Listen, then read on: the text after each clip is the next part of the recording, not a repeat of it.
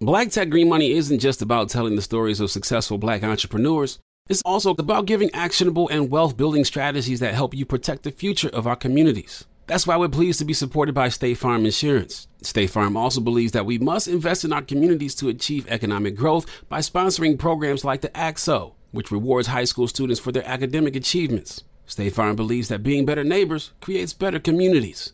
Like a good neighbor, State Farm is there.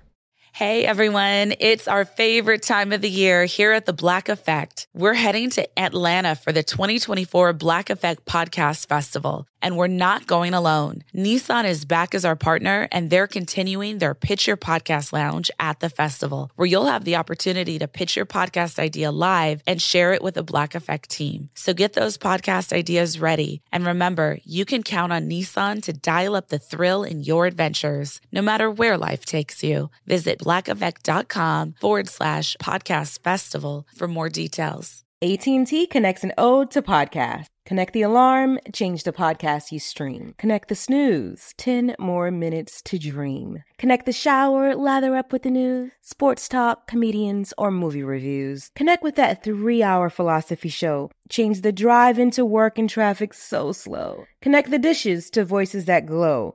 Thank you to the geniuses of spoken audio. Connect the stories, change your perspective. Connecting changes everything. AT&T. Moments like seeing my son's team cheer him on mean a lot to me. But after being diagnosed with metastatic breast cancer, or MBC, which is breast cancer that has spread to other parts of the body, they mean even more. I take Ibrance, palbociclib. Ibrance 125 milligram tablets with an aromatase inhibitor is for adults with HR positive HER2 negative MBC as the first hormonal based therapy. Ask your doctor about Ibrance and visit Ibrance.com. Ibrance may cause low white blood cell counts that may lead to serious infections. Ibrance may cause severe inflammation of the lungs. Both of these can lead to death. Tell your doctor right away if you have new or worsening symptoms, including trouble breathing, shortness of breath, cough, or chest pain. Before taking Ibrance, tell your doctor if you have fever, chills, or other signs of infection, liver or kidney problems, are or plan to become pregnant, or are breastfeeding. Common side effects include low red blood cell and low platelet counts, tiredness, nausea, sore mouth, abnormalities in liver blood tests, diarrhea, hair thinning or loss, vomiting, rash, and loss of appetite. This is your moment, your time to shine, your comeback. You're ready for the next step in your career and you want an education employers respect. So you're not just going back to school, you're coming back with Purdue Global. Backed by Purdue University, one of the nation's most respected public universities, Purdue Global is built for people who bring their life experience into the online classroom. Purdue Global, Purdue's online university for working adults. Start your comeback today at purdueglobal.edu.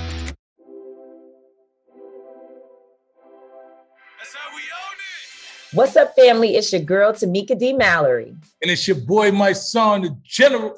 And we are your host of Street Politicians, the, the place, place, where, the, streets, and, politics, politics meet. meet. What's going on, my son? Linen, the general.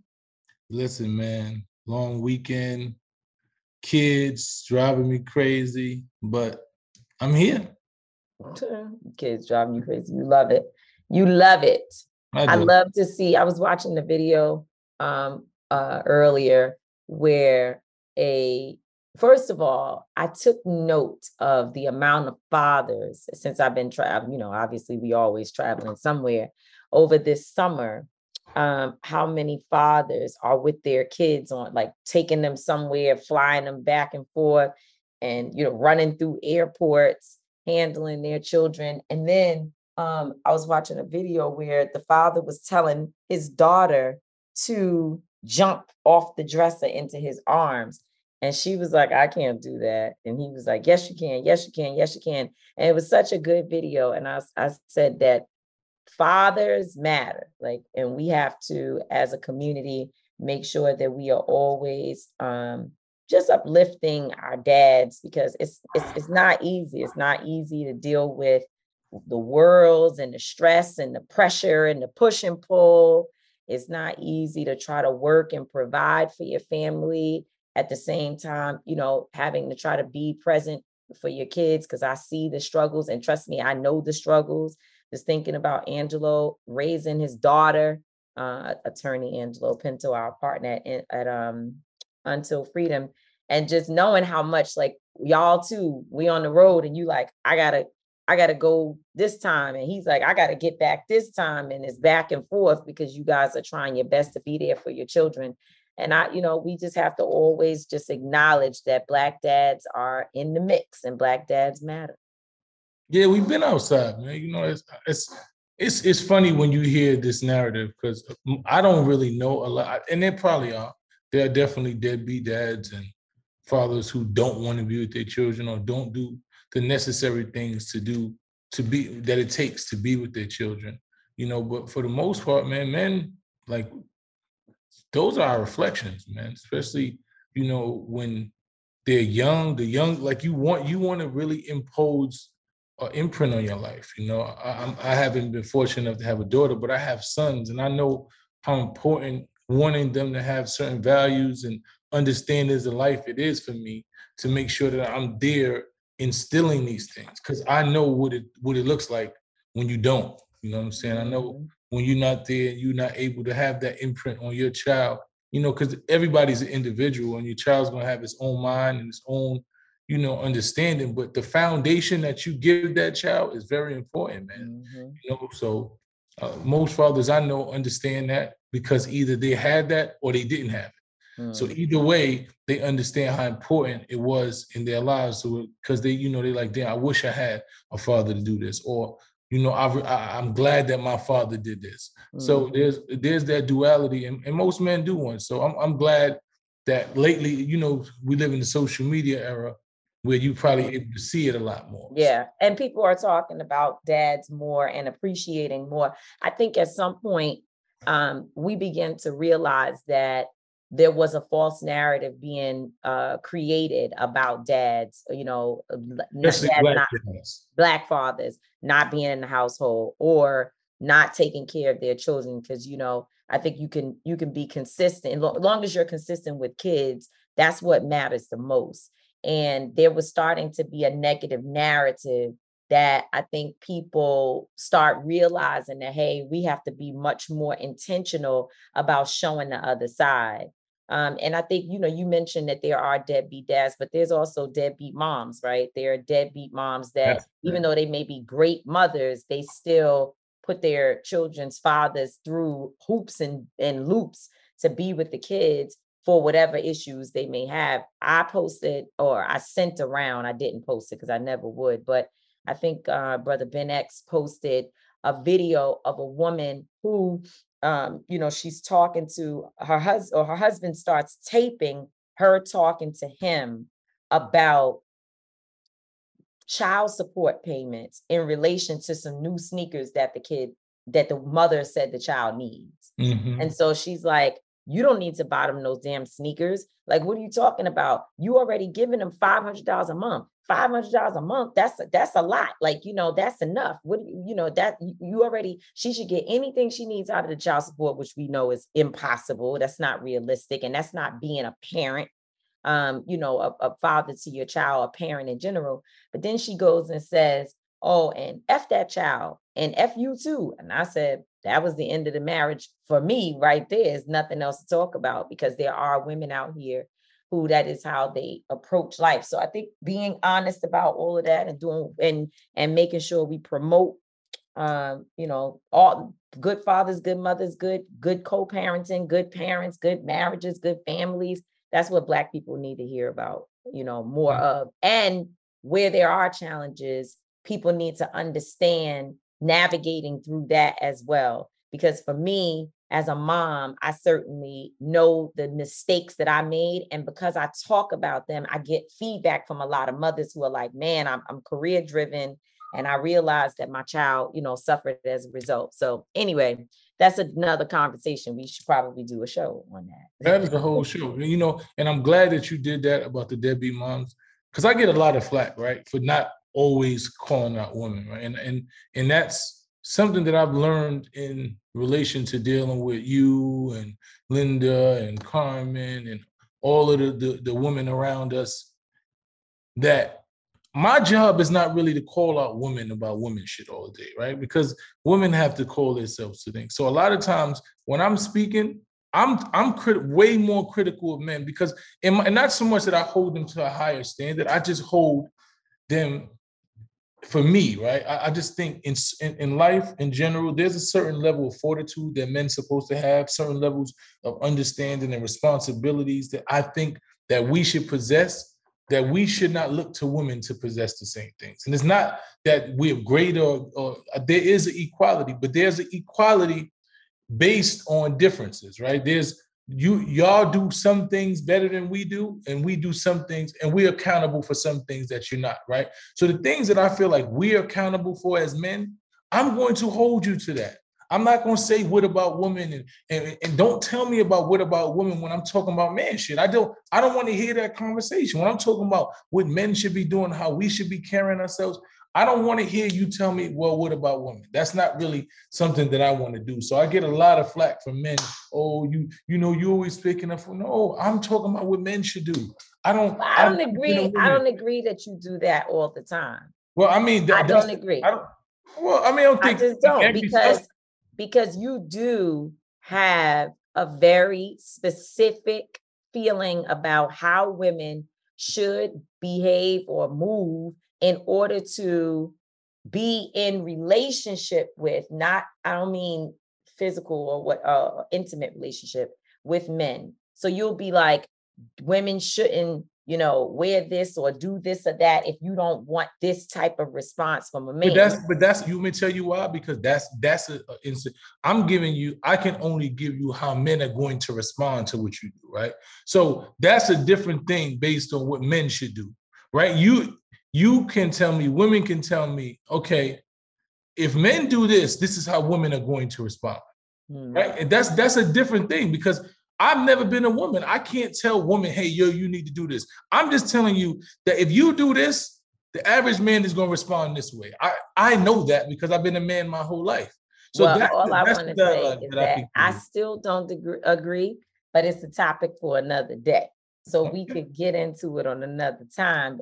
Uh, excuse me. We could get into it at another time. So I can tell you why I don't know that it's true. And you know what I'll do? I'll sit there and write down or put in my phone every time you do it and then come back and say, look at this, look at that. But anyway, because uh, because my opinion, based upon talking to you and also Angelo often as we move about this country, y'all always got something to say about what I need to do. But anyway, let me tell you, I want to give a uh, huh. Trying to give you trying to give you some game. Yeah, right. Anyway, um, I want to give an update from last week's show too, because last week we talked about uh, the city manager in Ke- Kenly, North Carolina, uh, Justine Jones, and how the entire police department. Kenly, okay, Kenly, sorry, you know, listen, this is the one thing we do is tell one another when we're saying something wrong. So anyway, um, in, in Kenly, North Carolina, um, this woman, Justine Jones, she uh, became city manager and for some reason the entire police department resigned. So as of when we were on the show, we talked about it. So she was a black woman, right? She was a black woman. You remember the whole story. She's a black woman, city manager became uh, uh, city, she became city manager and the police department most people on the force resigned. And remember i was saying most white people right?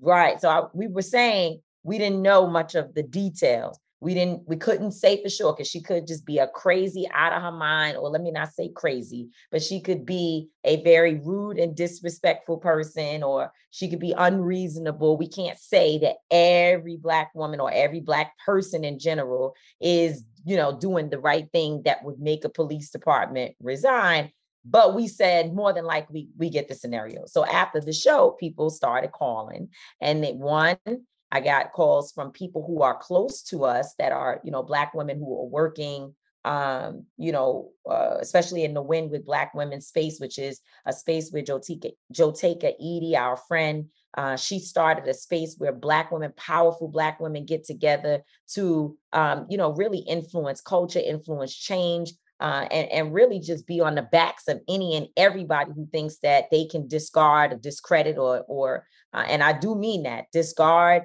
discredit. So if you're a Black woman and you're doing good things, um, and all of a sudden the, the, the attacks start coming against you, this network will join together to push back, right? But also um, in situations where Black women are being disrespected. And so I our suspicion was correct. Mostly or mainly majority white people, lots of white men, and she wants to see change. She wants to see accountability. And so, as a result of that, these folks have resigned because they are not going to, they don't want to bend. They don't want to bend. They don't want to be held accountable. And I say, let them go. I say, recruit new people. I say, walk, walk through and work with the community to figure out techniques and bring national leaders like us in to help them with techniques for dealing with community issues mm-hmm. while also recruiting other people to become officers. I say, don't go back and get the ones that don't want to do. They don't want to be there.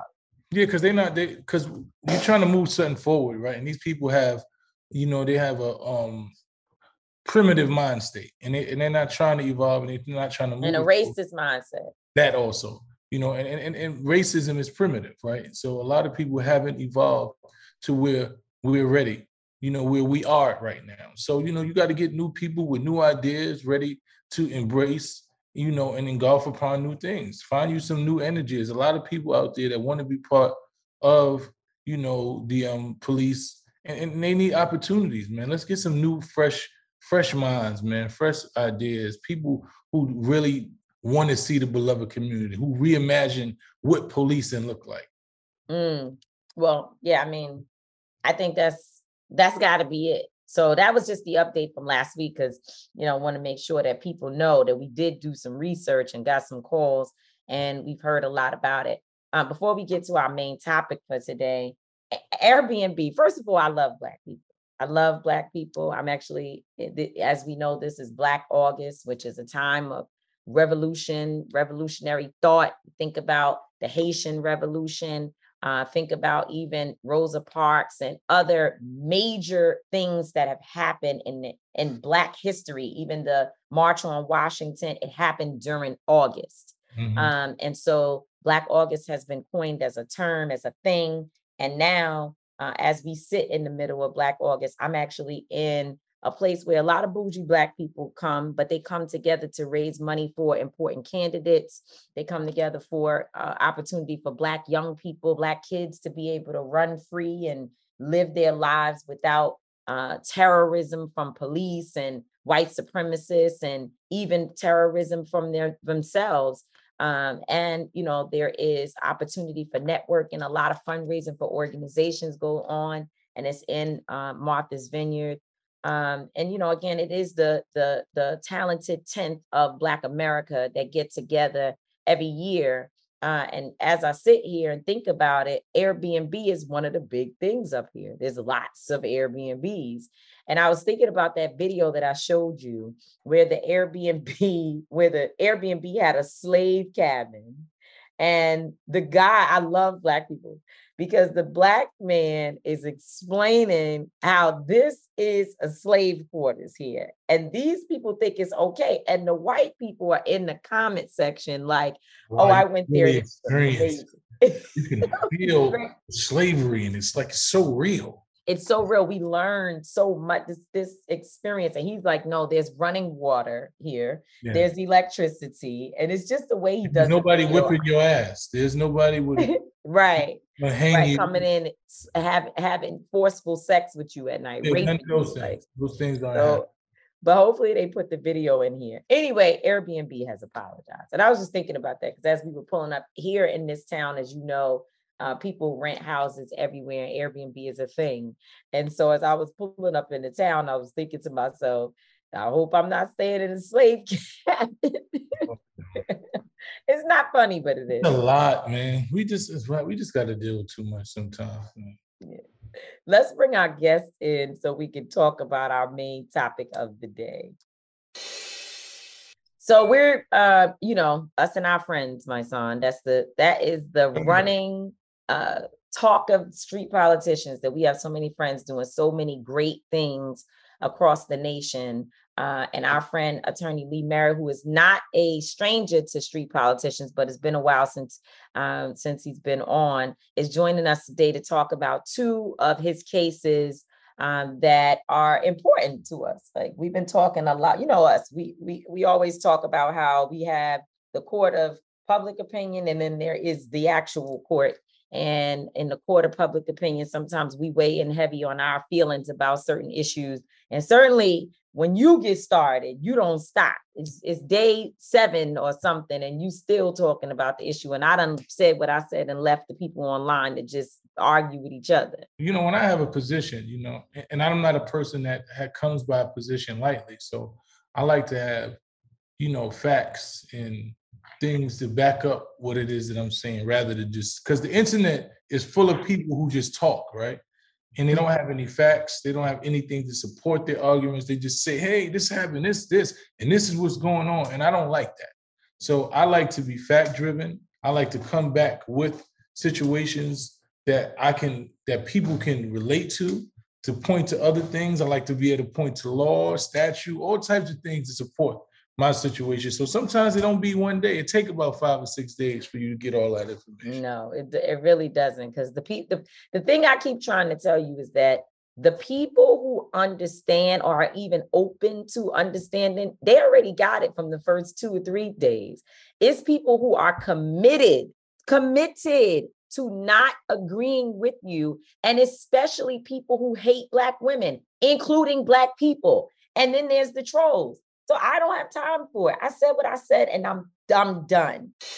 Hey everyone, I am so excited. The Black Effect is live. This April 27th, the 2024 Black Effect Podcast Festival is headed to Atlanta's very own Pullman Yards. Last year was incredible, and this year will be even more thrilling, especially with Nissan coming back along for the ride. Nissan is returning with some empowering activations to support Black excellence in the STEAM fields. Have a podcast idea you've been eager to share with the culture? Well, Nissan is back with a Pitch Your Podcast Lounge. You'll have the chance to record your podcast idea and have it shared with the Black Effect Podcast Network team. But that's not all. Nissan is taking the stage to spotlight some of the HBCU scholars from their own Thrill of Possibility Summit, Nissan's action packed weekend of community building, mentorship, and professional development for HBCU scholars pursuing professions in STEAM. The Black Effect Podcast Festival is the event to be at. You won't want to miss this because no matter where life takes you, Nissan will dial up the thrill of your adventures. Visit blackeffect.com forward slash podcast festival for more details. State Farm Insurance gets it. Representation alone doesn't equate to authenticity. State Farm understands and wants to help protect our communities by investing in our future, building off the hard work our parents have done before us. We all are looking to create generational wealth so that our families and generations behind us have a better starting point than we did. That begins with financial literacy. State Farm helps fund programs like Project Ready a National Urban League program committed to the educational achievement of Black and Brown youth. To date, participants have been awarded over $11 million in scholarships offers as a direct result of contributions from State Farm. At Eating While Broke, we hear inspiring rags to riches stories on each episode from our guests, but with State Farm, you can begin to write your own success story. State Farm believes that being better neighbors creates better communities and have a long-lasting impact. Like a good neighbor, State Farm is there. AT&T connects and ode to podcasts. Connect the alarm. Change the podcast you stream. Connect the snooze. 10 more minutes to dream. Connect the shower. Lather up with the news, sports talk, comedians, or movie reviews. Connect with that three hour philosophy show. Change the drive into work in traffic so slow. Connect the dishes to voices that glow. Thank you to the geniuses of spoken audio. Connect the stories, change your perspective. Connecting changes everything. AT&T.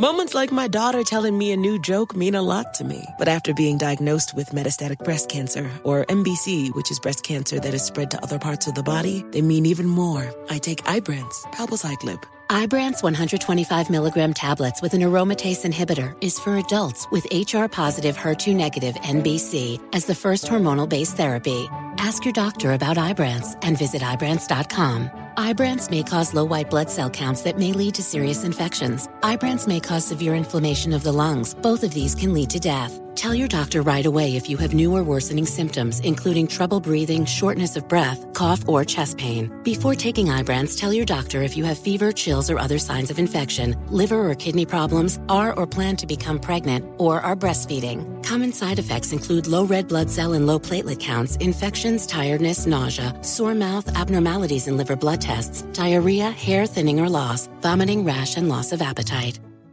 This is it. Your moment this is your time to make your comeback with Purdue Global.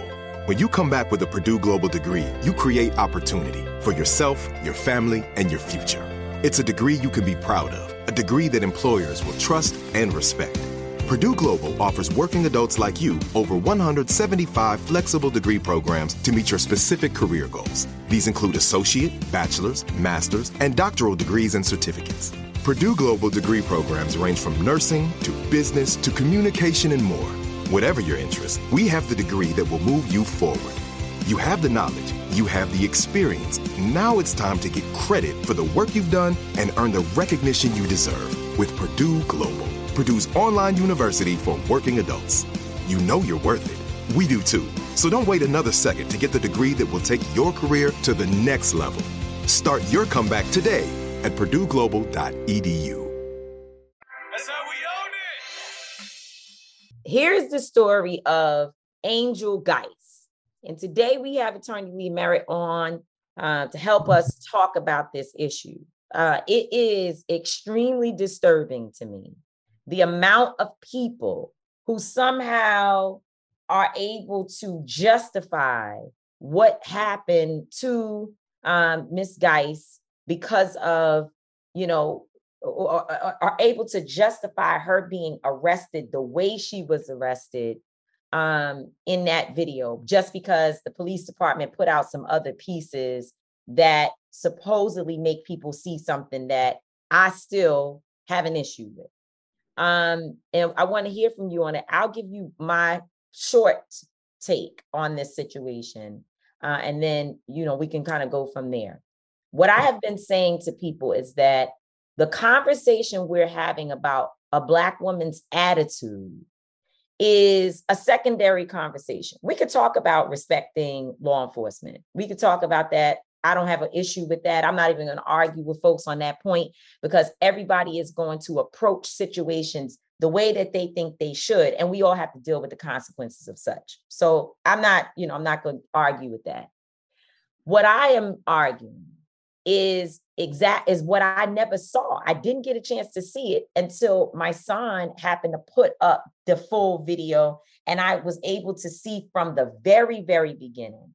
And it is that in the very very beginning of this video that is my issue. And I know you have other legal things as the video goes on, you have other legal things. But my issue and I think the issue that we have to where we have to stay especially as leaders and activists and people who are fighting against uh, the system and trying to change the system, is that the mere fact that she was getting a ticket in the first place is problematic. And that we, we should be, and cities should be, and our federal government should be looking for ways to limit the amount of conversation and interaction between police and civilians who may get upset. They may feel whatever kind of way. And I think that's for the officer's safety and the civilian safety, right? When you pull up to two people, and that y'all correct me if I'm wrong about this.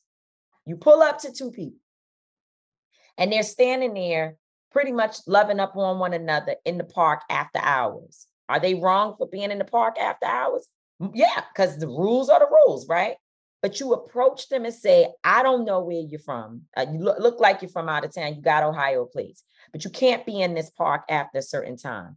From my perspective, if they, when they said, okay, gotcha, let them go. But I understand if there have been shootings in the park that you might need to get their ID because you can't just say, just because it's a couple, they're not dangerous, armed, they haven't just committed a crime. Fine. So let's take it to the next step that you need to run their license to to see if they're clear.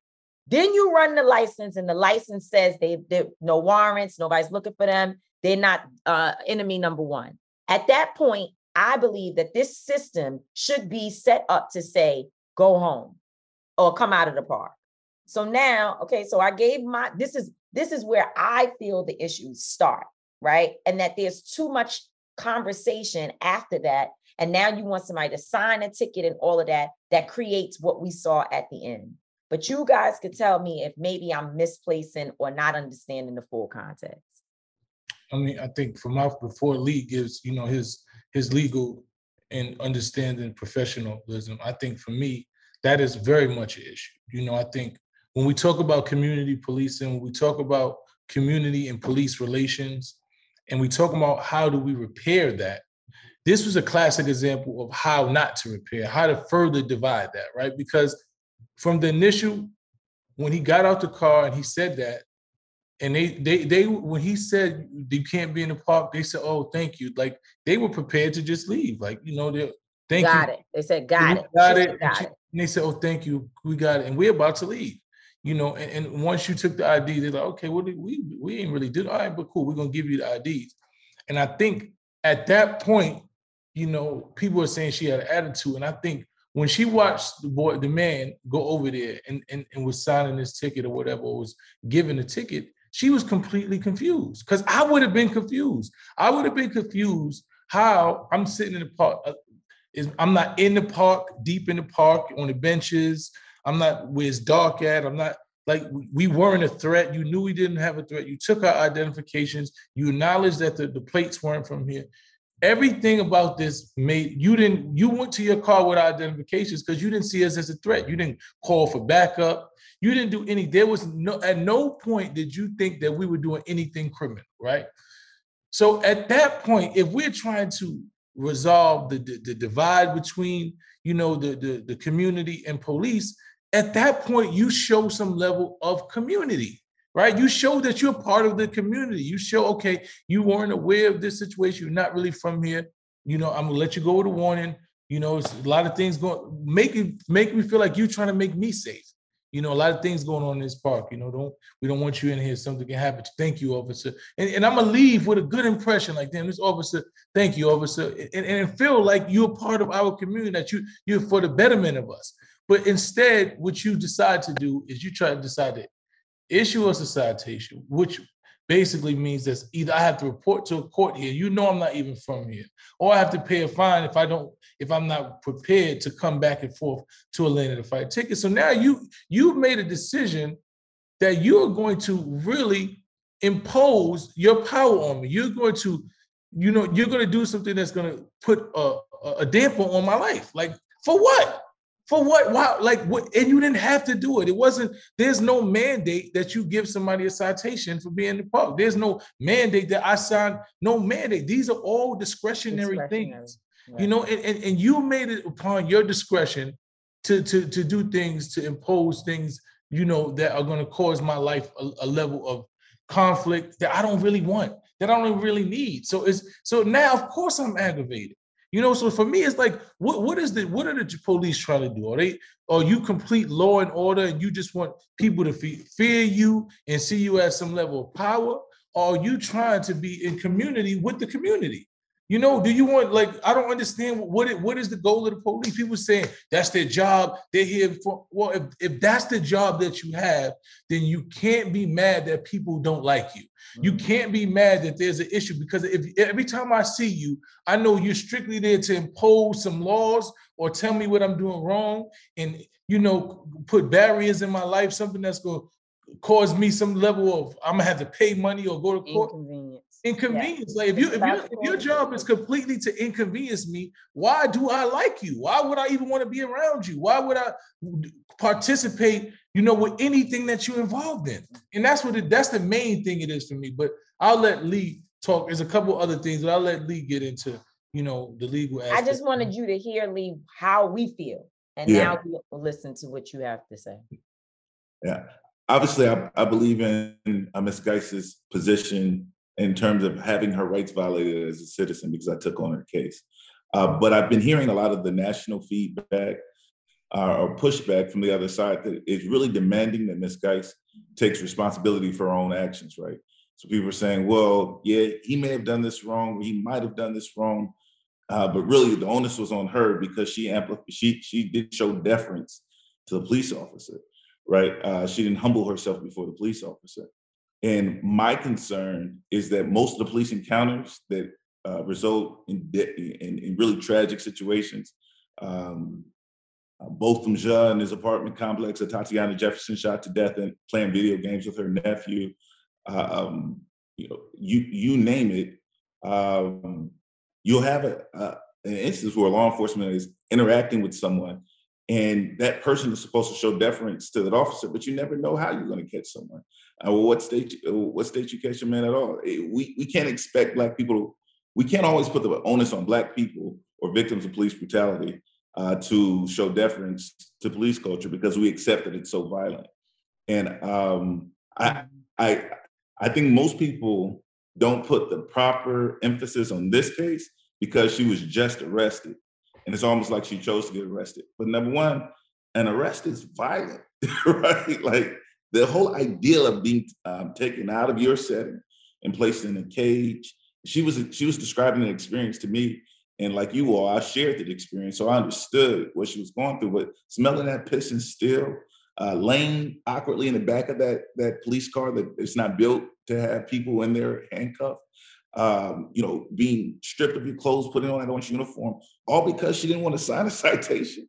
Like in our society, we said that's okay. Like we accept a society that will allow, allow someone to go through that dehumanizing process because they didn't show deference to a police officer. The way I look at that police officer, he's a meter maid, right? You're outside after dark. You're not supposed to be here. Uh, here's your ticket. Oh, you showed me attitude. I'll get over it because I'm just a meter maid. I'm not someone so important that you have to lord or like show me deference and respect to. You can give me an attitude, that's fine. I was a school teacher. I got attitude from y'all badass kids all the time. As your as a civil rights attorney, I get attitude from every client that I have. right? It's part of the process. I, I, don't understand why cops get to live above that in our society. And and that's what my issue. And I didn't get into the legal part. I can get into the legal part. Yeah, we want to hear that too. We want to hear. The, we want to hear the legal part. Yeah. So that's just my response emotionally as a father, as as a um, um, a dad. Oh, it's, it's the same thing. But as a black man, um, from from a legal standpoint, the citizen is the person with the power, right? Uh, they call those people public servants because they are public servants. They're servants to the citizen. That officer was actually serving those citizens. Hey, this is a dangerous park. I'm glad he warned them about that because that is, in fact, a dangerous part. Now, the danger there is because of poverty in the area. People are sleeping and homeless in that in that part, and they're robbing people like them who are hanging out trying to have a good time, right? So his job is to show up and say, "Don't come back," and his job was even to give them a ticket, in my opinion because they, there was, in fact, a mandate from City Hall saying, hey, violence is increasing in this area. Start giving people tickets so they don't come back. That's what's going on on the ground level in, in, in Atlanta. So he was supposed to give him a ticket. She was supposed to have an attitude about it, right? Uh, no laws have been broken yet. Um, when she refused to sign the ticket, there's a stupid law. Um, and one of the brothers, one of our, uh, uh, a popular civil rights attorney on my page, Brother Isaac uh, from 50 Show. What's Isaac's mm-hmm. last name? Isaac, Isaac right. Mm-hmm. Isaac made a astute argument why the requirement to uh, add a signature is in fact unconstitutional because you're requiring me to promise to do something that I don't necessarily have to do. Exactly. Now, I can suffer the consequences of not doing it, but I don't have to promise you that's a violation of my freedom of speech. That's a violation of my personal rights. I don't want to make that promise. I'll think about it. Right? I'll maybe I'll show up. Maybe I, I might get a lawyer to right, help right, me right. fight it. I might, you know. So, mm-hmm. so that requirement is done. Um, but here, the law does empower him to make arrests where the person doesn't satisfy that requirement. So he warned her a couple of times, and she said she wasn't going to sign it. So he started to effectuate an arrest. Excessive force under the law is defined as more force than is necessary to gain compliance.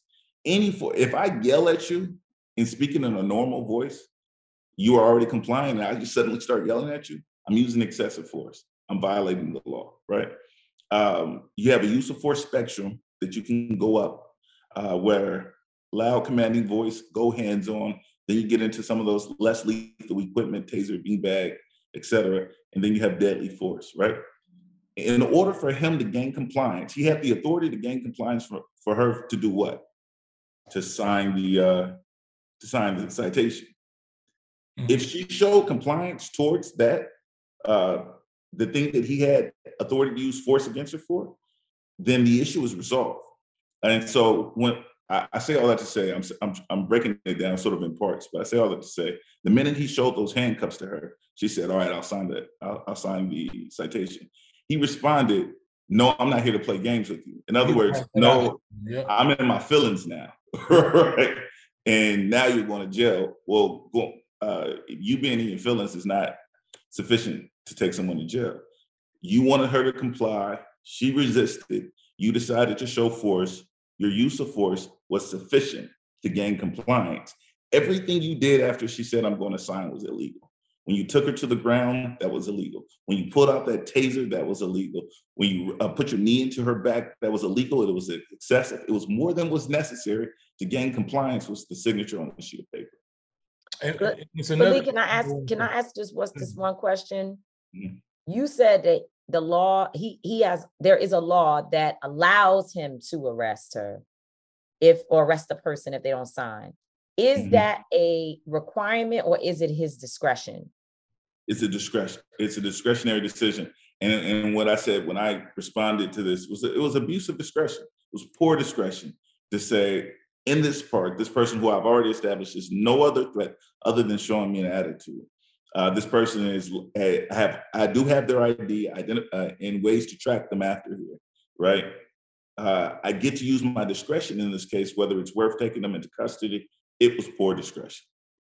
And I want to know another thing. There's a, when I when I read the um the um the law, it states that before you can actually issue an arrest, you're supposed to tell the individual that this citation does not, when you sign this citation, that it does not mean that you not an admission of guilt. Admission of guilt. Yeah. At that point, after you say that to the individual, if they say no, then you can arrest them. And I that's never, right. I, ne- I never heard him say that, and I he, think that's he, very important he because he didn't say it to her. He said it to the boyfriend, um, and yeah, he missed that requirement under the law as well. Yeah, and that's what it is for me. It's like because when she, from, in my from my point of view, when she said no, I don't, that was based on her knowledge of the law. Because most people have never signed a ticket. Like I've never been asked to sign a ticket. I've had numerous tickets. I've been given tickets, and nobody ever required me to sign a ticket. And if I didn't, they was like, "All right." They they write on the back, did not sign, refused to sign, and, and you still give me a ticket. So that's what's happened based on her knowledge of the law. She's like, "No, I don't." Like I, she said, I don't have to sign that, right? He said, Yes, you do. She said, No, I don't. You know, and, and at that point, he didn't explain the law to her and say, Well, based on the law in Atlanta, if you do mm-hmm. not sign, it does, it does, it's not a, you know, admission of guilt. But and, and to be clear, knowing Miss Geist now and speaking to her after the fact, that's exactly what she was doing there. She was asserting her rights as she understood them. And she felt, because she felt violated by the encounter, by his de- decision to, to, to find him and her companion, she decided that she was going to try to assert her rights because you know she she she had just a little bit of an understanding that she had rights as as a citizen. Um, and this officer was, seemed to set out to prove that she didn't. And society has backed him. That's the part. Well, a large sector of our society has backed him in a way that I I find disconcerting. And and and that brings us to what our topic is. You know, we me and Tamika often have these conversations, and you know, and it's, it's becoming more and more dangerous for me, right? Because there's this this narrative and this notion that black women, you know, their passion or they they they don't listen or they're angry, they have an attitude, and this attitude is what justifies these type of situations happening to them. And you know, and I, I don't I don't know. I, I I think when I look back at history, right, and I look at every woman that they said had a history. I look at, you know, I look at um who can we go back to? We can go back to any you can name any woman that made actually made history they were quote unquote said to have had an attitude because they just didn't go for what people were telling them, right? You know, so I think you to celebrate, you know, this this this the the fact that you're not willing to just capitulate to things that you know are, are not right, to celebrate Rosa Parks because she decided that she wasn't gonna get up, right? And, and, and to celebrate all of the women throughout history that fought with and, and created most of the movements that pretty much were the backbones of most of these movements. Who had, were the fire behind the men who they they had forward facing to celebrate that and then say that that same attitude and that same fire and that same will to to get justice and and get things that they deserve is is something wrong. Is yeah. is like the biggest contradiction in the world to me. Well i still think that i mean the, the bottom line is people have attitude. That's it. When they it, it, everybody people it, that it just is what it is. That's going to be a part of policing. And and what and, we, what we allow police to do with that. I'm sorry. No, that's going to be a part of policing, and what we allow police to do with that is really going to determine what kind of society we live in, right? Yeah, but, but we've seen yeah. white people have not just attitudes. White people don't just have attitudes; they get they are they are ignorant. Like they, they, they said this lady's attitude was so irate. They talk about your mama and everything else. Like I literally have a video that I, I, I post. I'm gonna post where it's a, a white woman. You don't see her, but she's getting pulled over for a ticket. And the officer is talking to her, and she's calling them all types of assholes.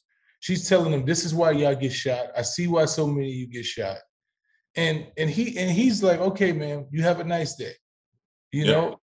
And and and and, and no, these this is common. This is common. Every time I see, I've watched white women to call them all types of names, and you, you ain't shit, and throw the throw the tickets at them, rip them up in their face, and and, and people act like that right there is okay. But when a, a woman has questions and say, "Can I have your badge number?"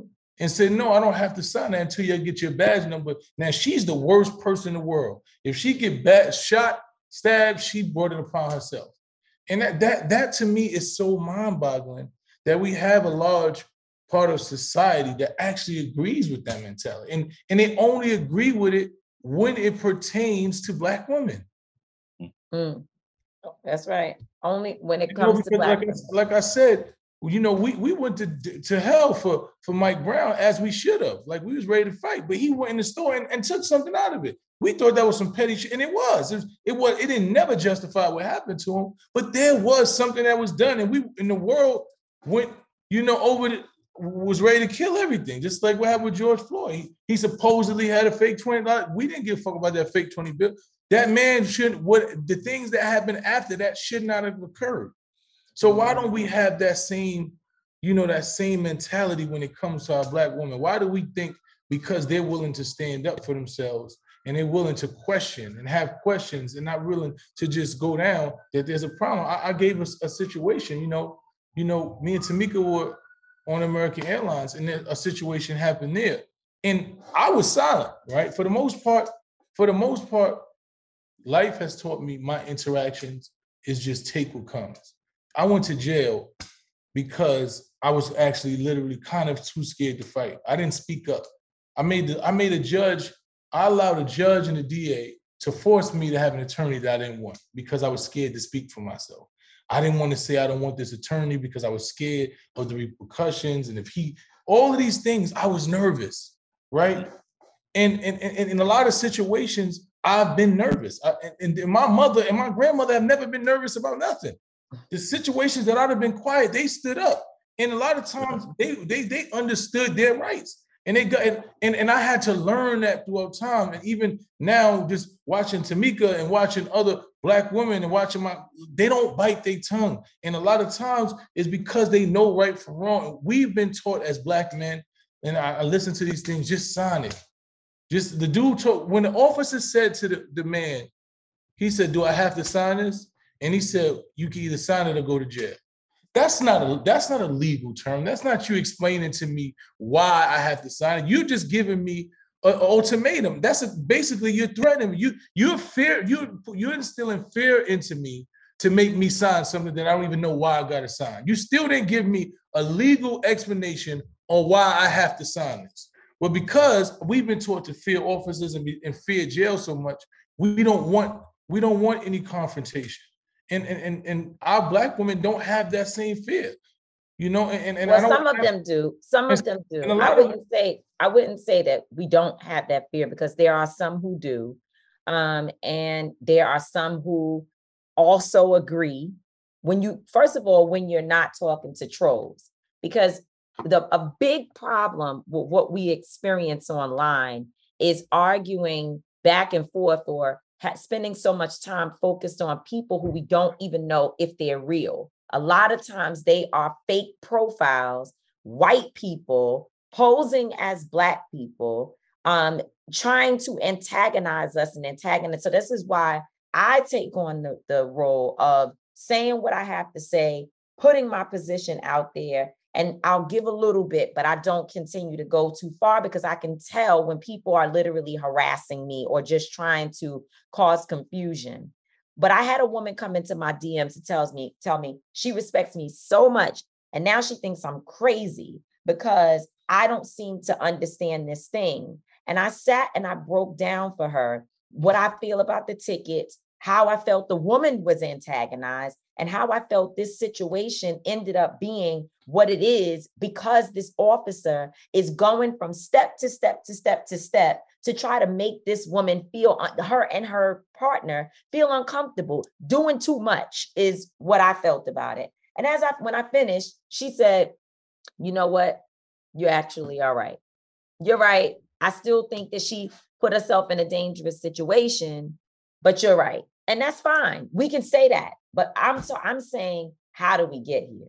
How do we get here? So anyway, that was we just wanted to hear, and you could, you know, of course, continue to share, Lee, but we just wanted to hear your opinion on the situation. Uh, I, I I strongly agree with both of your position. It's but just coming from two people who spend a lot of time challenging police norms, right? We've been talking about reimagining law enforcement throughout the country recently. Right. And so, I, you know, every police encounter, I'm thinking, man, I, I imagine what might this have looked like if it was done the right way. For me, if it's a meter maid. And, and let me say, let me say this.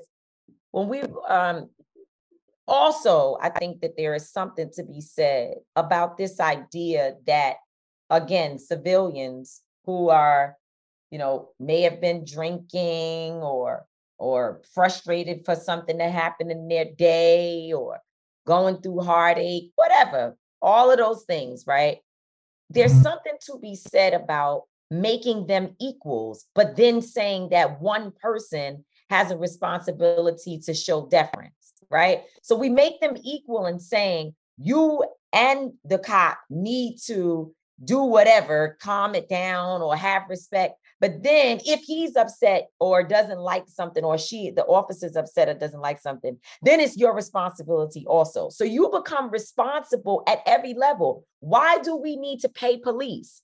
If it's our responsibility to de escalate the situation, not have an attitude, especially if you're a Black woman, figure out how to get home safe. If you have to do all of that, there is nothing, there's no purpose in having an officer who's gone to training, who gets a paycheck, who has a badge and a gun. We're not on the same level. When you mm-hmm. approach me, I am untrained, uncouthed, un unfuckwittable, everything you want to say. I'm all of that. And you are the one that's the professional here. So if I go to the restaurant to buy food and they tell me come in the back, cook the food, clean up after yourself, and then pay for it, that does not make sense. Why are you here? Why do you have an establishment?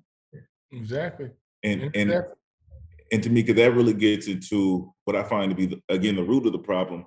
Uh, we've tried different language on it. One of the one of the languages that we've tried on it is demilitarizing the police. Right. The police officer that she came in encounter with, he was black. That's a start. We do want to see more black police officers because the, the data tells us that black officers are less likely to use force and make unlawful arrest. Uh, but normally that increases when the black officer is from the community that they're policing, right? And I don't know that about Officer Brooks here. Um, um, but yeah, we're on our way. The problem is he's still just like every other Atlanta police officer, spent 75% of his training on shooter don't shoot scenarios on the mm. on in target practice uh, on the shooting range, right? They are military, they're a paramilitary standing force in the city of Atlanta. Uh, and so they they're still they've gotten the same training uh, that we know officers had during this period that we call the rise of mass incarceration the last 50 years during the war on so-called drugs, right? Same militarized police are out there doing the same thing, arresting women in the park for being there 30 minutes after closing. Uh, and, and, so we're getting the same results. We still have Rice Street in Atlanta overcrowded with people having inhumane conditions. Uh, and that's something else that Miss Geist had to learn, a sort of upper middle class young lady who's never been in those jails before. It's something that we've seen in those jails. Mm. There are human rights violations taking place right there Every in those day. jails. There's people with me- in mental health crisis in those jails being being stripped of their clothes, being chained to beds. Uh, and when you're a, a civilian sort of walking through that, you get to get an up close and personal look at it. It is urgent. I, just got off the phone with Mona Hardin. We all love, Mona. That's the mother of Ronald Greene. Mm-hmm. And um, she wanted to know, you know, everyone agrees now. We saw her son beat to death on the side of the road, mm-hmm. begging for his life. She wanted to know what we were doing about it today. today. We talked about the two times we went to the White House and the time we went out to Baton Rouge and everybody protested and marched with her and demanded justice. And and she wanted to know what we were doing about it today because it's urgent to her. It happened almost three years ago now, but it's still urgent. And um, when I look at cases like this, it reminds me of the urgency at a human level. Um, we can't continue to let law enforcement get away with the same culture and then protest it later, like during the campaign. It's right. urgent for Ms. Geist. It's it's urgent for all of us, and it's all tied to the same conversation. I don't I don't get. I've had people reach out to me like they reached out to you, Tamika, to say, I don't support you on this campaign. I support I support you on Ahmaud. I support you on Ronald Greene. I support you on both of them.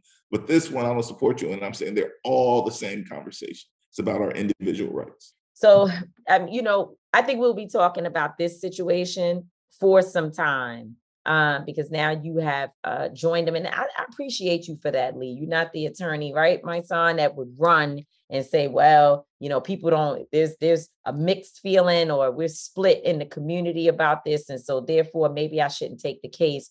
Because one, I think you see the legal side of it, which is not about our thoughts of what should and should and could and whatever. It's the like real legal basis for you know how you feel you can support her and so i you know we want to support you in doing that ain't ducking well. no smoke man we appreciate that man that's right. Don't not duck and smoke. So anyway, um, Attorney Merritt, you know, I'm uh, you you Lee, you are our brother, but you have so many different issues and cases that you are involved in, and we have to always remind ourselves of how much you are working every single day.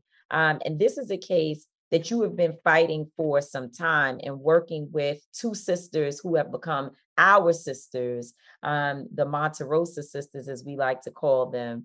Um, and tell us about Sean Monterrosa, the Vallejo uh, department, a police department killed him. Sure. Um, and I just want you to remind people about what happened to this very special young man uh, that, by all accounts, we know should be with us today.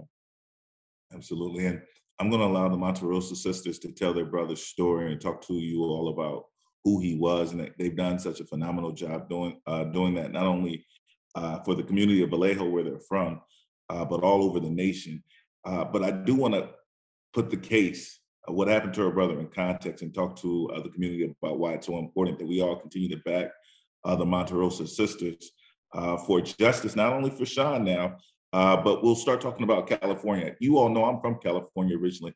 Um, unlike uh, the popular discussion around the South, we forget that California has some real uh, issues concerning authoritarianism, concerning conservatism uh, that impact citizens. It is the deadliest state in the country for police violence. It's, it is um, the second most incarcerated state in the country. Uh, but when we start talking about uh, police reform and justice reform, California is really ground zero. And shortly after the murder of George Floyd, Sean Monterrosa uh, threw himself into changing police culture uh, in California.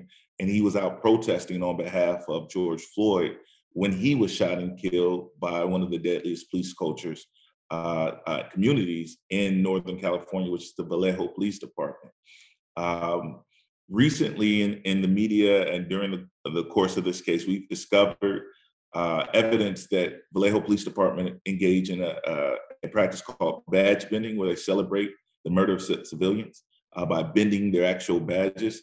Uh, it's a part of an ongoing discovery that we're finding about about gang culture within policing in, in Northern California, and police violence, um, both sectarian racism, um, um, deeply ingrained, ingrained in, into the police culture, and then all out um, celebrations of violence. And um, anyway, so the Monterrosa sisters have taken their their fight for Sean, and they've been exposing uh, the Vallejo Police Department on a national level, and they've been bringing in some some national figures um, um, into the fight. And so I'm happy to be a part of their case. And we'll talk to you about some of what we've been finding and uh, our next moves to the extent that that we're, we're willing to show our hand. Okay, uh, Ashley and, and Michelle.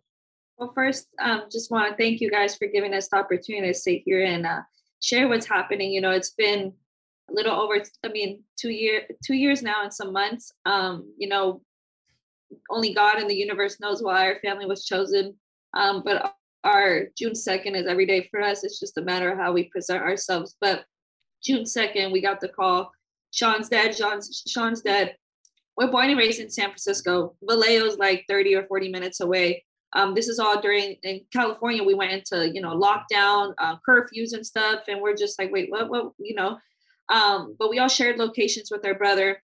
And you know, this is a time we all want to share locations with one another. We we see his ping uh, locations 1050 Redwood Street, like 1050 Redwood Street. What's he doing in Vallejo? Um, but just even prior to that, just was it 30 minutes before Sean sent us the last text message. Sean texted us is the the change.org petition asking for um, the the um, get justice for George Floyd petition. You know, it takes less than a minute. We respond by saying it. Ashley reacts with the heart. We just kind of went with their evening. And we drove, I remember just driving and feeling sick to my stomach already of just even having that phone call and been driving to Vallejo. We don't know anything about Vallejo. The only thing we grew up knowing is like the rappers who come out of Vallejo and like Six Flags. That's pretty much all we knew about it. And I remember we just went on a on a trying to figure out answers when we went to the location that was pinged. The officers there on set, on, um, on site sent us to the Kaiser, the hospital. It's right there. The people at the Kaiser were like, well, the hospital's on lockdown. We have no answers for you. You got to go back to the crime scene. Go back there. They're like, nope, we don't have answers for you. Go to the police department. We go to the police department. It's they're closed. They're closed. And it's like, you know, we were there from 2 a.m. to 5, like 5.30 in the morning, trying to get answers, trying to get some sort of help. And we're just like going with the picture of Sean and going with the phone locations. Like it says he was here, like what's happening. You know, there's all these police officers. They all have like AR-15s out, holding them in their hands. Um, and I just remember the last time we were like, okay, he's at neither of these hospitals. There's another hospital down the way. Let's just go there. We go there and they say, well, we heard everything that happened on dispatch all night. Um, you know, if, if your brother's location's there, it's not going to be pretty. You know, just go back and try to get someone to give you some answers. We go back again. The guy says, let me go ask the detective for, uh, you know, for any clarity for you guys the guy said, "Well, you're just gonna have to look up in uh, the inmate locator to see maybe he got arrested. You know, maybe he's getting processed, and you know, we keep reemphasizing we're not from here. We're from San Francisco. We don't know where we're going. Um, we go back to the Kaiser, and Ashley says, "Let me file a missing persons report. Like maybe somebody can give me a, uh, some guidance." We call 911. The dispatcher says, "Let me, you know, let me call and send you to the watch commander." This is where I knew things were already you know, they weren't going to give us any answers. The watch commander told us, What's your brother's name? We give Sean's name, and then he said, Well, you're going to have to find out on TV like everyone else tomorrow. And then this is already at 5 30 in the morning. Already, you know, you're, I feel like you have a special bond, a special line um, of connected with your loved one. I felt like that line was cut off. So we started going through all these emotions. Uh, we drive back home. We're praying with our mom, and our mom's just like, we just have to be patient no no phone call from anybody at the Vallejo Police Department. Um, nothing. Ashley looks again to see if my brother was maybe arrested. Nothing in the system. Um, and it was about that evening, I believe they released the the police department released a statement with no um, what was it? They didn't even specify to say the condition of Sean or anything. They just said kind of their own little scenario, but no one again didn't reach out. And it was till Ashley decided to call. Um, I called the coroner's office of Solano County. Um, I gave them uh, Sean's birth date and his name, and that's when we got confirmation that Sean was at the at the coroner's office. Still didn't know what even happened, how he ended up there, and we're we're trying to figure out like where he's at, but all of a sudden he's at a coroner's office. So we were just so confused. We felt nauseous, like still didn't have no one reached out to us to even let us know what happened until like 72 hours later. We finally get some type of news of what even happened. So the I remember his name was Detective Kevin Rose calls our home as we're calling family to coordinate. Sean passed away. We don't know what happened. Um, you know, news out. Everyone's calling us, and then this guy calls. He's like, "We just want to talk to the parents of Sean Monterrosa." My mom's working and my dad was at home and i remember he's like we just want to get a statement. And we're like a statement about what? We don't even know what's going on. And he's like okay what have you on the line? Um and i said well i can't talk right now. I'm on the phone with my grandma to you know let them know everything that's happening and right now. I hang up.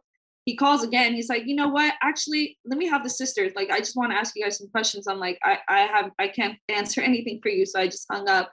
And then that's how it pretty much was for us. The first June 1st and June. Wait a minute. Was the wait one second. Was this the officer who said who who called the media person?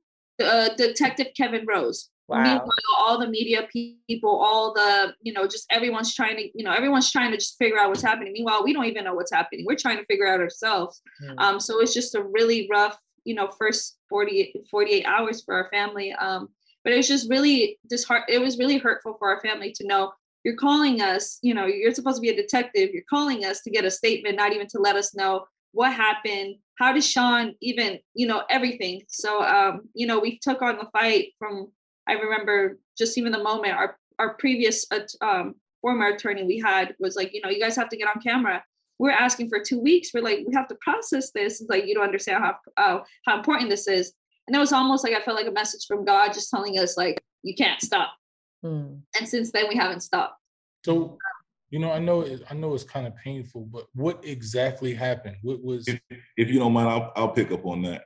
Um, and it's important actually, uh, Mysonne, as you start to ask that question of what actually happened, it remind uh, reminded me of a time that you and I and Tamika were out in Minnesota uh, it was during the middle of all those protests. And so there were a lot of people out in the streets.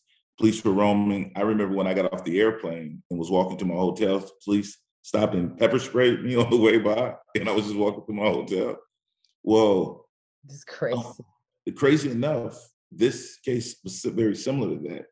Um, Sean is out while people are uh, protesting. The police, they don't even stop their car. They're still driving and they literally shoot him through the window like a drive-by. Mm. Uh, but bullets go through the front windshield and strike him while he's on his knees with his hands up. He sees police approaching. And he begins to attempt to surrender, and they shoot him through the window. There are no weapons involved on his part. Uh, there is no shots in the area recently. Uh, this was a. It, I, I, don't understand why the officer uh, wasn't uh, drug tested immediately wow. because it was bizarre. Uh, it was a drive-by by law enforcement. So I mean, during the middle of a protest. During the middle of a protest, during during the George Floyd. Like it could have easily been any of us. Like the night that we were out, if mm. law enforcement decided just to roll up on us, it was that quick. There was nothing he could have done. In fact, the best advice I would have given him in that moment was go to the ground and surrender. And that's exactly what he did. They shot him just like that. Mm. So how, how many times did they shoot him? What, what? Uh, they shot him once with an AR-15 through his neck but they shot five times out the window. And the most devastating thing is, right, they destroyed the evidence of the windshield. You know, um, once um, the release of the footage was released and they was asked to preserve um, the windshield, you know, to forensics and all that stuff, the, the president of the Vallejo Police Association orders for the destruction of evidence and has another um, lieutenant actually just, oh, we took it out, wipe it up, you know, put a new car, the car's back on the field. So it's like already little steps of them coming up. You know, not only did he kill my brother, he but he endangered the other two people who he shot from the back seat, the driver and the passenger. You know, and this is a culture, and we we had to learn about the rituals that happen at Vallejo with the badge bending, right? The captain already on scene is it's applauding basically Jarrett Tonn, the officer who killed Sean. It's like well, we've been through this before. You'll, we'll, be okay. you'll be okay. You'll get through this, you know. And it's just the whole video is already very chopped and screwed and horrific itself, but it's just like the same thing. We've been through this before. We're gonna be okay. You know, not even a mind of like, what's the family gonna go through? You should have stopped. Not even drive by situation, any of that. Um, what was the justification for it? Like, what did they say? The reason why they shot? He, he said he believed he saw a hammer. I mean, sorry, he believed he saw a gun. Um, but what was discovered on Sean's body later was a hammer. Um, I don't believe that he even saw the hammer because of where it was found on Sean's body. Uh, but yeah. You know, and this is we like I said, once two second happen, we have to like go and be basically be our own detectives, learn about why in Vallejo. That, so, and this is the craziest thing since Vallejo from 2012 to 2020 to Sean, there's been an officer involved shooting each year of killing one or two innocent black or brown um, unarmed men. You wow. know, and finding out that the badge bending, um, the captain who was there previously before the captain that's there, uh, no, the chief, sorry, um, whistleblowed about the badge bending. Then the city and everybody they fired him. So it's been a people been aware of this culture, the badge bending. You know, it's something, and we're finding out now. You know, through hearing court transcripts and stuff that Jarrett Tonn could have been a badge bender, you know, that this is all, this is their little internal gang, you know, this is what they do, you know. It's already horrific the way we lost Sean, but to learn that this is something they go behind and celebrate. And they could with. have been hunting that night for for a star bent, you know. So basic, basically, I didn't mean to cut you off. No, you're good. So basically, every time they take a life, they bend one of the corners of the badge. Yes. Mm. So and basically celebrating that you you killed someone and you took someone's life. That's crazy. took the life of a loved one. And this is what the police, the public servants are doing. Yeah. Wow. So what is the campaign now to, to deal with that? Because so right I know now, I'm sorry. Uh, so there has been some traction. Initially, of course, they went to to cover up the officers' uh, uh, actions. As of now, the as uh, the Monterrosa sisters mentioned a moment ago, the chief has been replaced with a new chief of police. Uh, there has been a special report, uh, investigative report, uh, report uh, done by the city of Vallejo itself that found uh, that this was unjustified shooting. the officer has been terminated. however, there was an additional finding recently uh, by the Civil Service Commission that the officer should be reinstated. The current police chief is trying to block this officer being reinstated. Uh, the police union is trying to have the current police chief removed from his position uh, because he's too reform minded. Uh, the Attorney General's office, Rob Bonta, is responsible for the criminal uh, prosecution of this officer. The initial prosecutor uh, bowed out, requested to be removed from the case. Um, and so Rob Bonta's office took over as special prosecutors, and they're in the midst of them investigating. Uh, we we plan to do a little bit more uh, as time goes on to put Mr. Bonta's feet to the fire uh, to move forward with prosecution. So, h- how many times has this officer quote unquote bend his badge? Is that is that known to the public? To so through court hearings that have been released, I think they're they're released publicly right now. Um, the so the captain who started the ritual went on stand and testified about who the order, who bends what, what it started with. It, apparently, the the the ritual came from another um, surrounding police department and Concord Police Department. Then went to Oakland. Then it's then it, the hub is basically in Vallejo. So it's been happening in Vallejo since 2002 2002 and he basically named all the officers who are part of it. So it's kind of like initiation. If i you know if one of us do this then we go and init- you know i go bet yours and you go bet someone's. It's like that. And through those um transcripts Jarrett Tonn's name was popped up. So we have reason to believe that that night he was going out to get his second one. But Jarrett Tonn's been in three other um shootings. You know he mm. has he never killed the other the other ones but sean's his first fatality. And Jarrett Tonn is the second, I believe, in the department to have the most, uh, um, according uh, with another officer named Steve Darden, the most officer involved shootings under their belt. So, and this is an officer, Jarrett Tonn, the officer who killed our brother, has came from a different uh, police department because he had misconduct in this other police department. So there's this thing in California where there is now there's through SB2 Senator Bradford's law of police decertification. There is now a process to decertify bad officers to pre- prevent them from bouncing around from county to county and from police departments. But this is a person who's a known bad apple, who's a bad cop, who's always been trying to kill people. You know, this is the longest period I want to say two years since Sean's death that the officers of the Vallejo Police Department haven't killed anybody. Mm. No.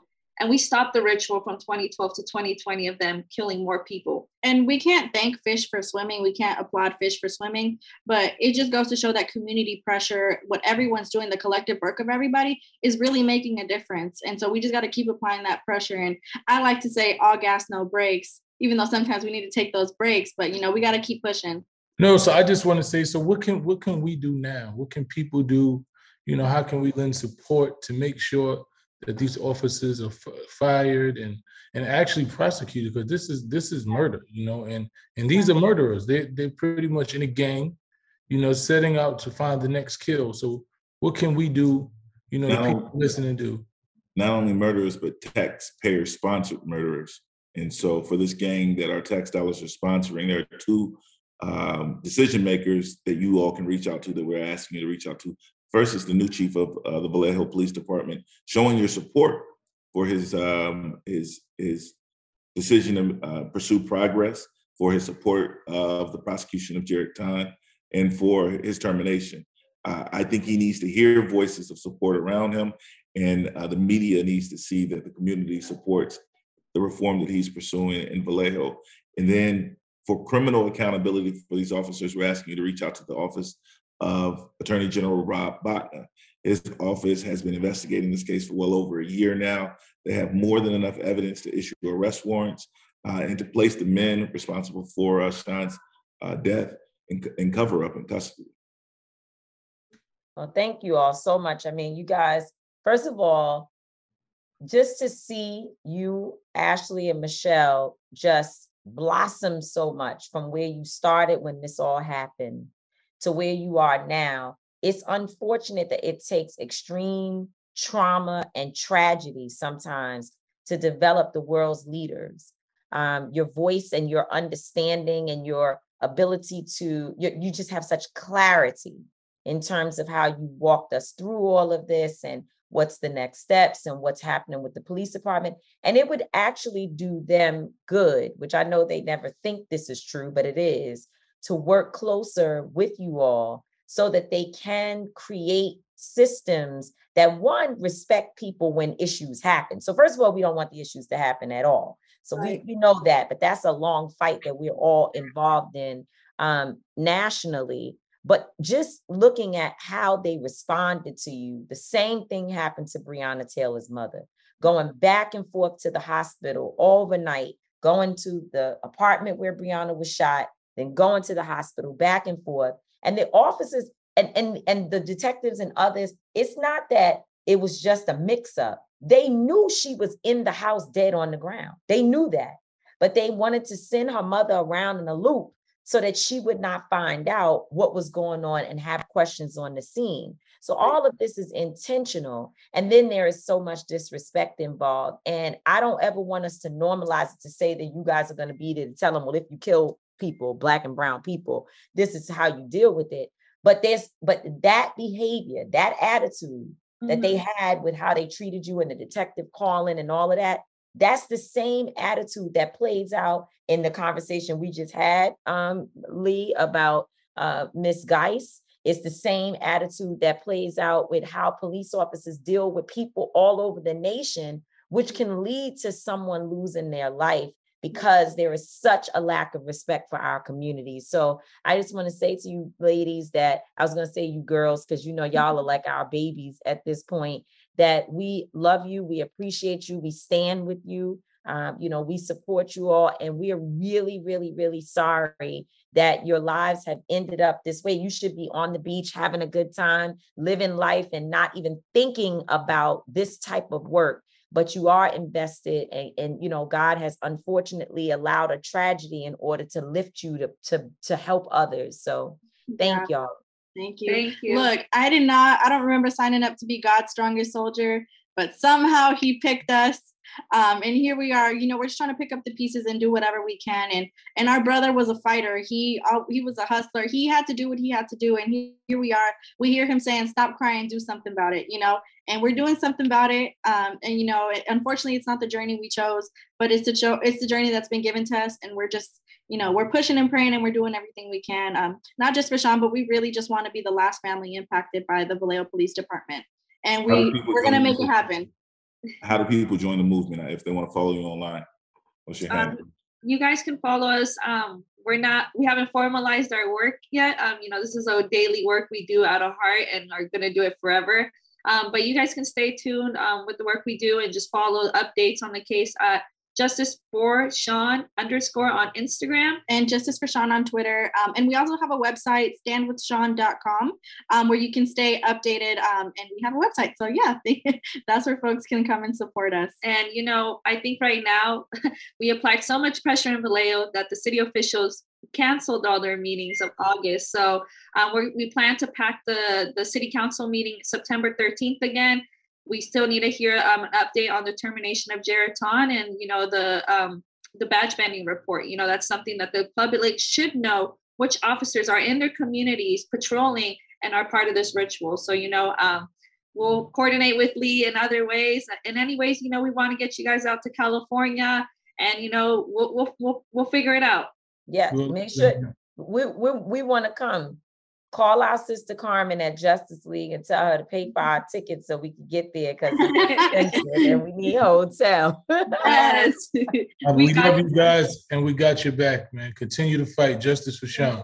Thanks. Thank you all. Peace out. Thank you. Thank you, Attorney Lee Merritt. We appreciate, appreciate you guys. You worked with us today for a whole hour. We'll yeah, Lee, Lee, Lee, we'll we, we, we picked your brain today, man. I appreciate y'all. Take it easy, okay? Bye. Hey everyone, I am so excited. The Black Effect is live. This April 27th, the 2024 Black Effect Podcast Festival is headed to Atlanta's very own Pullman Yards. Last year was incredible, and this year will be even more thrilling, especially with Nissan coming back along for the ride. Nissan is returning with some empowering activations to support Black excellence in the STEAM fields. Have a podcast idea you've been eager to share with the culture? Well, Nissan is back with a Pitch Your Podcast Lounge. You'll have the chance to record your podcast idea and have it shared with the Black Effect Podcast Network team. But that's not all. Nissan is taking the stage to spotlight some of the HBCU scholars from their own Thrill of Possibility Summit, Nissan's action packed weekend of community building, mentorship, and professional development for HBCU scholars pursuing professions in STEAM. The Black Effect Podcast Festival is the event to be at. You won't want to miss this because no matter where life takes you, Nissan will dial up the thrill of your adventures. Visit blackeffect.com forward slash podcast festival for more details. Seeing our communities grow and thrive is something we care deeply about here at Black Tech Green Money. State Farm Insurance also cares about the growth of black communities. They're actively investing in programs and initiatives that help provide financial literacy, give early career advice, and grow black owned businesses, thus leading to generational wealth, which helps protect the future of our communities. We want to build a future that we all can be proud of. State Farm understands that representation alone doesn't equate to authenticity. It also requires active sponsorship of programs like the ACT-SO, a year long program that recognizes and rewards high school students for their academic and cultural achievements along with funding programs like Project Ready, a national urban league program committed to educational achievement of black and brown youth that has awarded over $11 million in scholarship offers to date. State Farm believes that being better neighbors creates better communities and can have a long-lasting impact. Like a good neighbor, State Farm is there.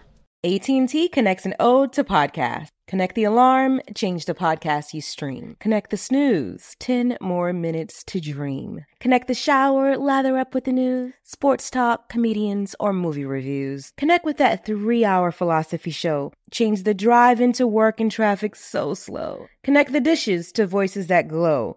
Thank you to the geniuses of spoken audio. Connect the stories, change your perspective. Connecting changes everything. AT&T. Moments like my daughter telling me a new joke mean a lot to me. But after being diagnosed with metastatic breast cancer, or MBC, which is breast cancer that is spread to other parts of the body, they mean even more. I take Ibrance, palbociclib. Ibrance 125 milligram tablets with an aromatase inhibitor is for adults with HR positive HER2 negative MBC as the first hormonal based therapy. Ask your doctor about Ibrance and visit Ibrance.com. Ibrance may cause low white blood cell counts that may lead to serious infections. Ibrance may cause severe inflammation of the lungs. Both of these can lead to death. Tell your doctor right away if you have new or worsening symptoms, including trouble breathing, shortness of breath, cough, or chest pain. Before taking Ibrance, tell your doctor if you have fever, chills, or other signs of infection, liver or kidney problems, are or plan to become pregnant, or are breastfeeding. Common side effects include low red blood cell and low platelet counts, infections, tiredness, nausea, sore mouth, abnormalities in liver blood tests, diarrhea, hair thinning or loss, vomiting, rash, and loss of appetite. This is it. Your moment. This is your time to make your comeback with Purdue Global. When you come back with a Purdue Global degree, you create opportunity for yourself, your family, and your future. It's a degree you can be proud of, a degree that employers will trust and respect. Purdue Global offers working adults like you over 175 flexible degree programs to meet your specific career goals. These include associate, bachelor's, master's, and doctoral degrees and certificates. Purdue Global degree programs range from nursing to business to communication and more. Whatever your interest, we have the degree that will move you forward. You have the knowledge, you have the experience. Now it's time to get credit for the work you've done and earn the recognition you deserve with Purdue Global, Purdue's online university for working adults. You know you're worth it. We do too. So don't wait another second to get the degree that will take your career to the next level. Start your comeback today at purdueglobal.edu. You know what I think? I think that people want to look because they're just so hopeless and we've been beaten so much. People want to look at police encounters, as Lee said, as like individual circumstances and instances. They want to be like, well, in this situation, it was this. And in that situation is that. And, and it's not, it's a, it's an entire system. It's an entire system and it is failing tremendously. The reality for me is just that, you know, people just don't understand that. Some people, some people. Some well, there are a lot of. I think a lot of people just don't get that policing is a job, right? right. there are requirements, there are criterias. Like you know, just like you you explained, walking into the restaurant. Like if you go to the doc, the doctor, I might know that I need stitches, right?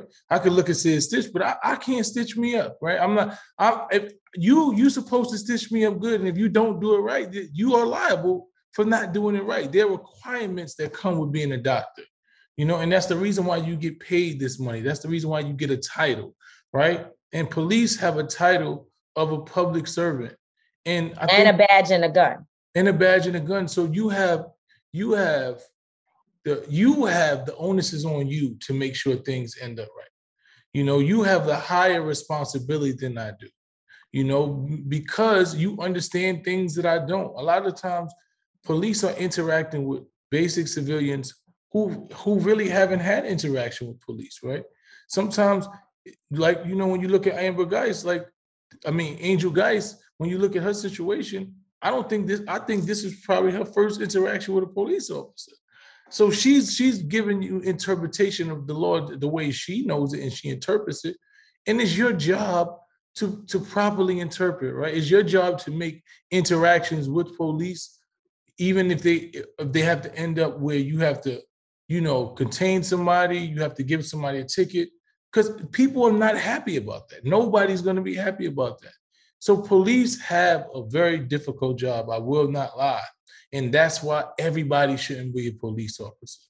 You know, I was, I was, having a conversation with the, a lady police officer. She was like, "Well, you know, what's the responsibility of people?" I said, "The responsibility of people is to do their best, but their responsibility whatever is, is. whatever that their best is, right?" And and and, a lot of times it's not go, it shouldn't be better than yours, right? Their their ability to de-escalate should not be better than the people who are paid to de-escalate and the mm-hmm. people who are paid to protect and serve. I should not be able to do your job better than you do. You know, right. And everybody, and sometimes if it's the job you have, you don't want the job, you shouldn't do the job. If you angry today, if you having something, maybe you shouldn't go to work. Maybe you should call out because you know that you have to be your best self in interacting with people. Like if you work at police, have you have to look at police as a customer service job. If I walk in McDonald's and I and, and, and I'm and I'm looking at the screen, I'm saying, y'all want a cheeseburger. Matter of fact, no, no, I want fries. No matter of fact, I might be indecisive. I might not know exactly what I want, right? It's your job to, to deal with me or help me. Okay, what would you like? What, what do you what is the combination that you're actually looking for so I can give you some help? Not to be like, yo, could you hurry up? Y'all don't got all day to do it. No, you yeah, I'm laughing because that's what you do. You go places and sit there five minutes while the waiter stands there and go, I think I want this. I don't want that. And you're gonna eat the same thing every time. It doesn't matter. To the point that, where now Linda is she orders your food. Yeah, but the thing is, but it's customer service. I don't have to be rushed to tell you about what I want, right? Because regardless but of what so it gets on people. But it shouldn't because the reality of the situation is you I get what you're saying. You have a shift, right? Within that shift, even if you work with one person, you still getting the same check, right? Nobody ain't telling you, yo, you got to walk away from that table. No, they are. Who? They are. And see, that's the problem. The big problem here is that they are. They're telling you you have to give a certain amount of tickets out per night, or during your shift, they feel you aren't working. That's exactly what the problem those is. are all the problems. The, the system of policing is bad. And then you hire officers who are angry about the system of policing, who don't know how to do their job in a fashion that doesn't, you know, that doesn't infringe upon the, the rights and the ability of the citizens. So it's it's a clusterfuck, you know, and, and I hate when people want to give the onus on the citizen. I am a human being. I don't have any training, and that's why I'm not a police officer because I probably would have failed the academy. I get angry. I'm mad when you give me a ticket. I'm mad I get pulled over. I'm mad when you yell at me. I'm mad when you try to expose because I feel like I'm an alpha male. So when you try to impose your will and your power on me, that's not going to work. Mm. Like you know, when when you come to me with some level of courtesy and you speak to me in a manner with respect, I'm gonna speak to you the same way. But the minute that you try to impose your will on me, then now you you're you're a human being like me. I don't give a fuck about the rest of that. That badge does not give you the authority and the ability to disrespect me or talk down to me or make me feel like I'm powerless because well it does. I'm, that's unfortunate. But, but it doesn't because regardless of that's not what that's not what the law says. The law says that you're supposed to protect and serve. You're supposed to interpret the law. You're supposed to govern the law you're supposed to utilize the law to make the best decisions, but not for you to try to make me feel like you have a power over me. That's that's not that's not the policing you talk about. And if that's what policing looks like, then we're going to have a lot of interactions where the community does not like the police. Shout out to um my brother um Jay Jordan. I just went to a convention for the, the launching of Time Done you know, and that's that's a big thing. Time Done is working to give back, gives um, formerly incarcerated citizens back their rights in full. Right, they're, yeah. they're over they're over seventy thousand rights things what we call collateral consequences of being incarcerated. When you when you when you are deemed rehabilitated and you re-enter society, you should be able to be a full citizen. So that's what Time Done is looking to do. They're they're actually looking to after you've served your time and, and you if you have certain amount of parole and you've done certain amount of things that your your record is completely expunged to where it doesn't show up that you ever had a record so that you're not criticized you know and, and that goes to my i don't get it.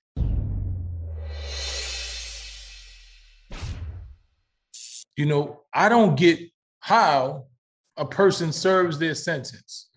You do 10 years you did a crime, they sentence you, sentence you to 10 years and five years probation and parole or whatever. You come home, you do the 10 years and you do the five years, and yet you still are serving a sentence because you there are criterias and you can't be a dog walker, you can't cut hair, you can't travel. I can't go to Canada you know, I told the story about what happened in um in the White House. You know how we do all this work, we come home, we redeem ourselves, and you invited to do after work, after you know we've done all this work to get these laws passed. And I get to the White House and they tell me that I'm on the list that I can't go in. You know, so things like that, th- those those things hurt. You know, it, when you do a lot of this work and you and you working hard, a lot of people feel like, what am I working hard for? I serve my debts to society. You know, I've come home. I'm I'm living the right life. I'm I'm a productive citizen, and still are these barriers and things stopping me from being able to to really fully excel, man. You know, I I literally can't go to Canada. I got people that want to book me to go to Canada to do shows for the last 15 years, and, and they won't allow me into Canada. I actually was detained, you know, when I when I went um I forgot exactly where it was, but they detained me because I had a former record, you know, and I was on tour with the game, and they they wouldn't allow me to go into I forgot exactly where it was, but I know that I was I sat in a detained knee center for three days before wow. I went back to the U.S. You know, so you know we we, we tell people turn your life around. We turn we we we sentence them and they fulfill them sentences, but yet you come home and you still treat it like you're serving the sentence. You know, so I really don't get that, man. Hopefully, Time Done. I do. It's called chattel slavery. It it's what they say, slavery by another name.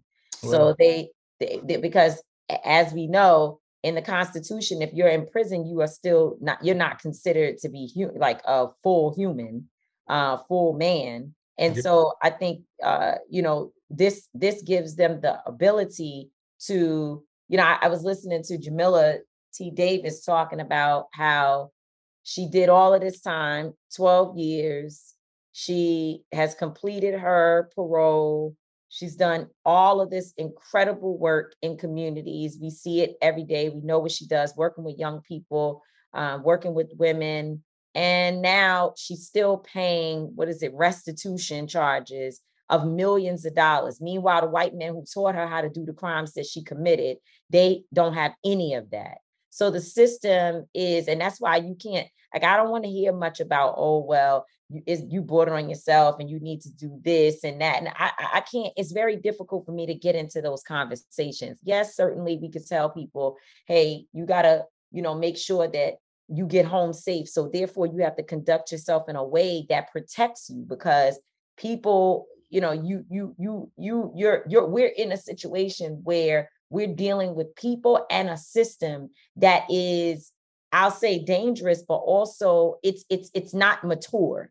It's not it, it, it has too much ego and and and therefore you're you're not protected. So i understand that. I wouldn't say but that still does not mean that it's right what is happening and so when we try to justify these things, it upsets me because if we understand what this system is, how it was designed and how it still operates today, then it is it is designed to to to put punitive damages before community interaction, right? It is designed to feed capitalism. And that is where the child the major challenge is we're feeding financial resources into a society so other people can get rich and our people can stay poor. That's that's why they go, they don't tick, they're not giving a white woman a ticket about that incident that happened. It's not going to happen. My, I'm not saying it never happens. I'm saying the majority of the time it won't happen. They're not going into white neighborhoods, ticketing and forcing white people to sign tickets and all of that. They are charging us to be oppressed. So that's why what's happening, they don't want you, they want you to to go back to prison. They want you to struggle. They want you to commit crimes so that this way we can continue to feed the system. And there's no other way to think about it because if you didn't want people to continue to go back to prison, to feed the system, to commit crimes and what have you, then you would find ways to make sure somebody can walk dogs as a for a living. Somebody could have a barbershop for a living. You would find ways to make sure that happens. Another great show. You know, I want to shout out our brother, Attorney Lee Merritt, for coming on and tackling and giving his expertise, his legal mind along with his logical mind about certain things. You know, also want to um, shout out the Monterrosa sisters whose fight for their brother is, you know, tremendous. We we seen these young ladies for the last two years, and we watched them, like you said, grow into activists and advocates and and, and speak so strongly and, and and understand what it calls for them to do in this moment. So I just want to shout them out and make sure that you support them. We live in times that are very hard for everyone, but those who are paid to protect and serve, those civil servants, you know, those people who we look for to have some level of safety that are supposed to ensure that our rights are given to us or make sure that we're safe. They have a higher standard than the average citizen, you know. And I know a lot of times you're going to see citizens do things wrong because they don't know. A lot of people don't know. A lot of people. Sometimes people know and they commit crimes too. some people just commit crimes. Right. And, and, exactly, and, and we and we're not trying to justify anything, but we do know that citations shouldn't end up in people being tossed to the ground and locked in jail. You know, we know those things shouldn't happen.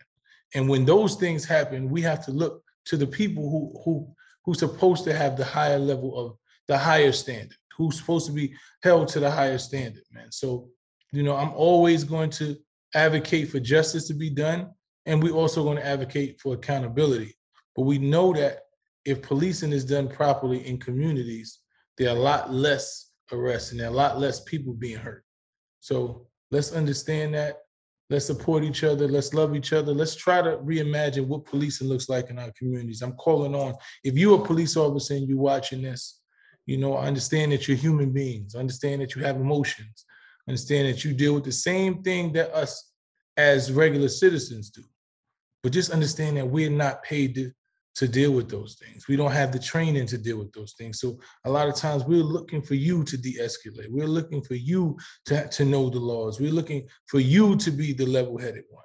And we know that it works because it works in communities that not of color and not don't live in poverty. So when you try it in our communities, maybe it'll work there too. With that said, I'm not gonna always be right. Tamika's not gonna always be wrong, but we will both always, and I mean always be authentic. Listen to Street Politicians on the Black Effect Network on iHeartRadio. And catch us every single Wednesday for the video version of Street Politicians on iWomen.tv. That's how we own it. AT&T connects an ode to podcast. Connect the alarm, change the podcast you stream. Connect the snooze, 10 more minutes to dream. Connect the shower, lather up with the news, sports talk, comedians, or movie reviews. Connect with that three hour philosophy show. Change the drive into work and traffic so slow. Connect the dishes to voices that glow. Thank you to the geniuses of spoken audio. Connect the stories, change your perspective. Connecting changes everything. AT&T. Are you on the hunt for a new home this spring, but don't know where to start? Fischer Homes is your solution. Your new home should reflect you from the front door to the kitchen and even your outdoor space. Start your journey by selecting your ideal home site, like in a cul de sac or that's tree lined, and then choose from a variety of expertly designed floor plans. Bring it all together at our Lifestyle Design Center. Let Fischer Homes be your new home solution this spring and start making memories at FischerHomes.com. I'm late. I'm late for a very important date. Time is running out to score adult theme park tickets at child prices from Undercover Tourist. This summer, make your Walt Disney World vacation more affordable than ever. Escape into a place where magic has the power to transport you into stunning worlds and your favorite stories for less. Buy from Undercover Tourist, an authorized seller, and link to official Walt Disney World apps so you can add on Genie Plus and Lightning Lane upgrades easy. Book your adult theme park tickets at child prices with Undercover Tourist now and save. UndercoverTourist.com. Got my Prevnar 20 shot. It's a pneumococcal pneumonia vaccine. For us, wise folks, it helps protect. I'm 19, strong, and asthmatic, and at higher risk. Get vaccinated. But, but nothing when grandma speaks. Grandson listens. 19 or older with chronic conditions like asthma, diabetes, or chronic heart disease, or 65 plus, you may be at higher risk for pneumococcal pneumonia. Prevnar 20 can help protect you with just one dose. Prevnar 20 is approved for adults to help prevent infections from 20 strains of the bacteria that cause pneumococcal pneumonia. Continued approval may depend on a supportive study. Don't get Prevnar 20 if you've had a severe allergic reaction to the vaccine or its ingredients. Adults with weakened immune systems may have a lower response to the vaccine. Side effects include pain and swelling at the injection site, fatigue, headache, muscle, and joint pain. For full prescribing information, please call 1 855 213 2138 or visit Prevnar20.com. Ask your doctor or pharmacist about getting vaccinated with Prevnar 20, even if you've already received another pneumococcal pneumonia vaccine. Xumo Play is your destination for endless entertainment. With a diverse lineup of 350 plus live channels, movies, and full TV series, you'll easily find something to watch right away. And the best part? It's all free. Love music? Get lost in the 90s with iHeart 90s, dance away with hip hop beats, and more on the iHeartRadio music channels. No logins, no signups, no accounts, no hassle. So what are you waiting for? Start streaming at play.xumo.com or download from the app and Google Play stores today. All you can stream with Xumo Play.